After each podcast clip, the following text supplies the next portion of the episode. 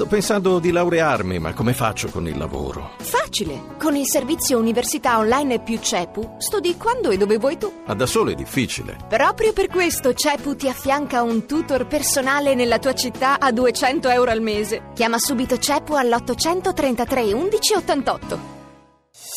Voci del mattino.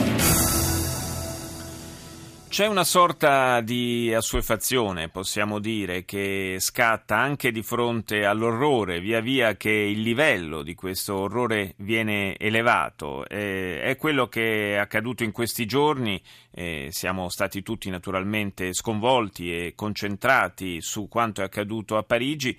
Non ci siamo neppure accorti, come già era avvenuto nel recente passato, che nel frattempo l'ISIS ha continuato a portare avanti anche la sua campagna di uccisione di persone, di innocenti presi in ostaggio. È quanto è accaduto proprio nelle scorse ore con un cittadino norvegese e un cittadino cinese. E c'è stata una reazione da questo punto di vista da parte delle autorità di Pechino. Ne parliamo con il corrispondente Rai dalla Cina, Claudio Pagliara. Buongiorno. Buongiorno a tutti gli ascoltatori. Dicevo, ci siamo un po' abituati, sembra brutto dirlo, ma insomma i primi ostaggi che venivano decapitati, venivano uccisi dall'ISIS in Iraq, in Siria, facevano notizia. Oggi neppure questo fa più notizia, perché il livello dell'orrore al quale siamo arrivati, naturalmente, con questa escalation è salito di parecchio. Sì, è proprio così.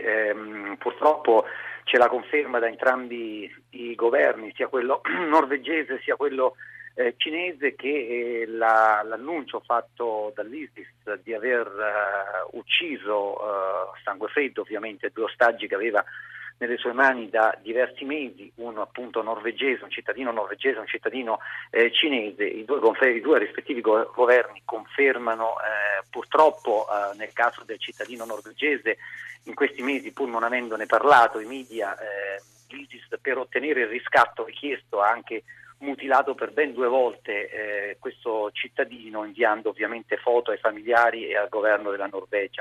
Entrambi i paesi, Norvegia e Cina, sono contrari a pagare riscatti in caso di sequestro di persona, e questo atteggiamento è stato difeso soprattutto dal governo norvegese, che ne ha fatto un pilastro della sua politica, perché sostiene che pagare riscatti significa poi finanziare il terrorismo e in qualche modo sottoporre a nuovi rischi altri cittadini anche della stessa nazionalità. Questo naturalmente è un dramma che ogni governo si trova ad affrontare ogni volta che purtroppo un cittadino cade nelle mani di queste organizzazioni spietate. Certo Claudio, è proprio di finanziamento nei confronti di queste organizzazioni dello Stato Islamico si è parlato anche al vertice APEC a Manila.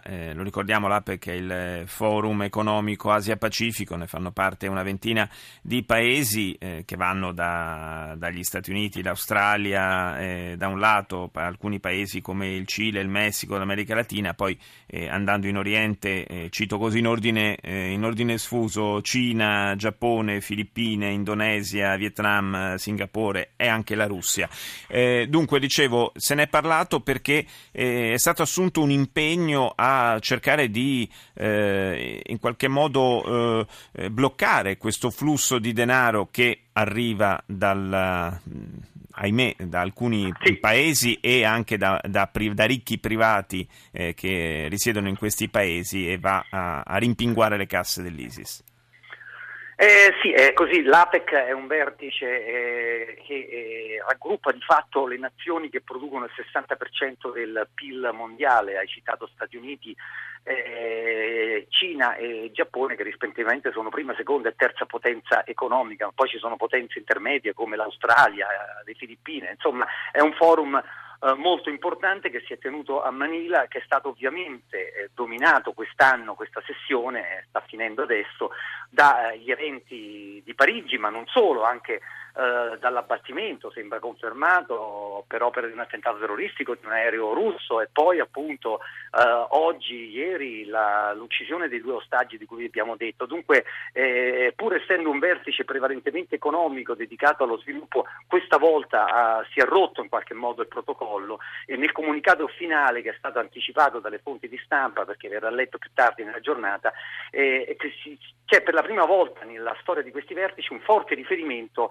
al terrorismo. C'è l'impegno comune di tutti i 21 paesi che partecipano all'APEC di unire le loro forze per combattere il terrorismo, forze sia di intelligence sia per inaridirne le risorse finanziarie. Tra l'altro l'APEC, che appunto si occupa di cercare di liberalizzare i mercati per il progresso economico, sostiene nel suo comunicato che la crescita economica, la prosperità e le opportunità sono le migliori armi, tra le armi più potenti, si dice nel comunicato, per in qualche modo inaridire le radici stesse sulle quali affonda il terrorismo. Insomma, una forte convinzione che bisogna effettivamente il mondo, al di là degli steccati, al di là delle ideologie, al di là delle differenze, il mondo civile, direi,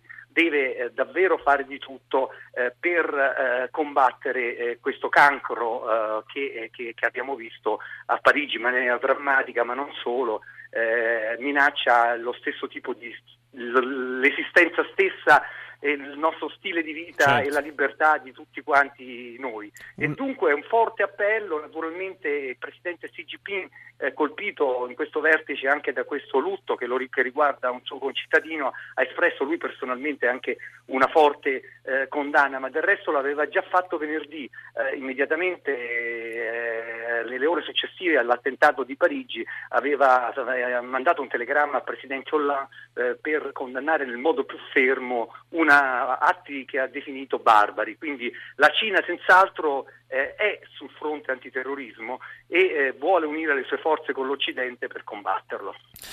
Tra l'altro la Cina, lo ricordiamo, insomma, ha anche una minoranza musulmana irrequieta entro i suoi confini, per cui un motivo in più, per Pechino per essere presente su questo fronte, per essere attenta.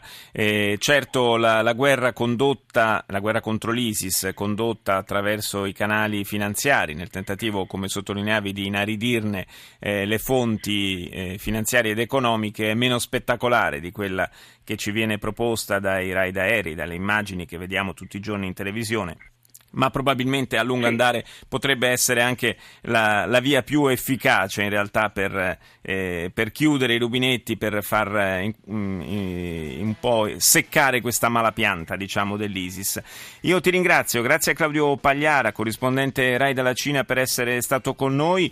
Voci del Mattino torna più tardi, intorno alle 7.37, ora la linea Valger 1 condotto da Mafalda Caccavo. A più tardi.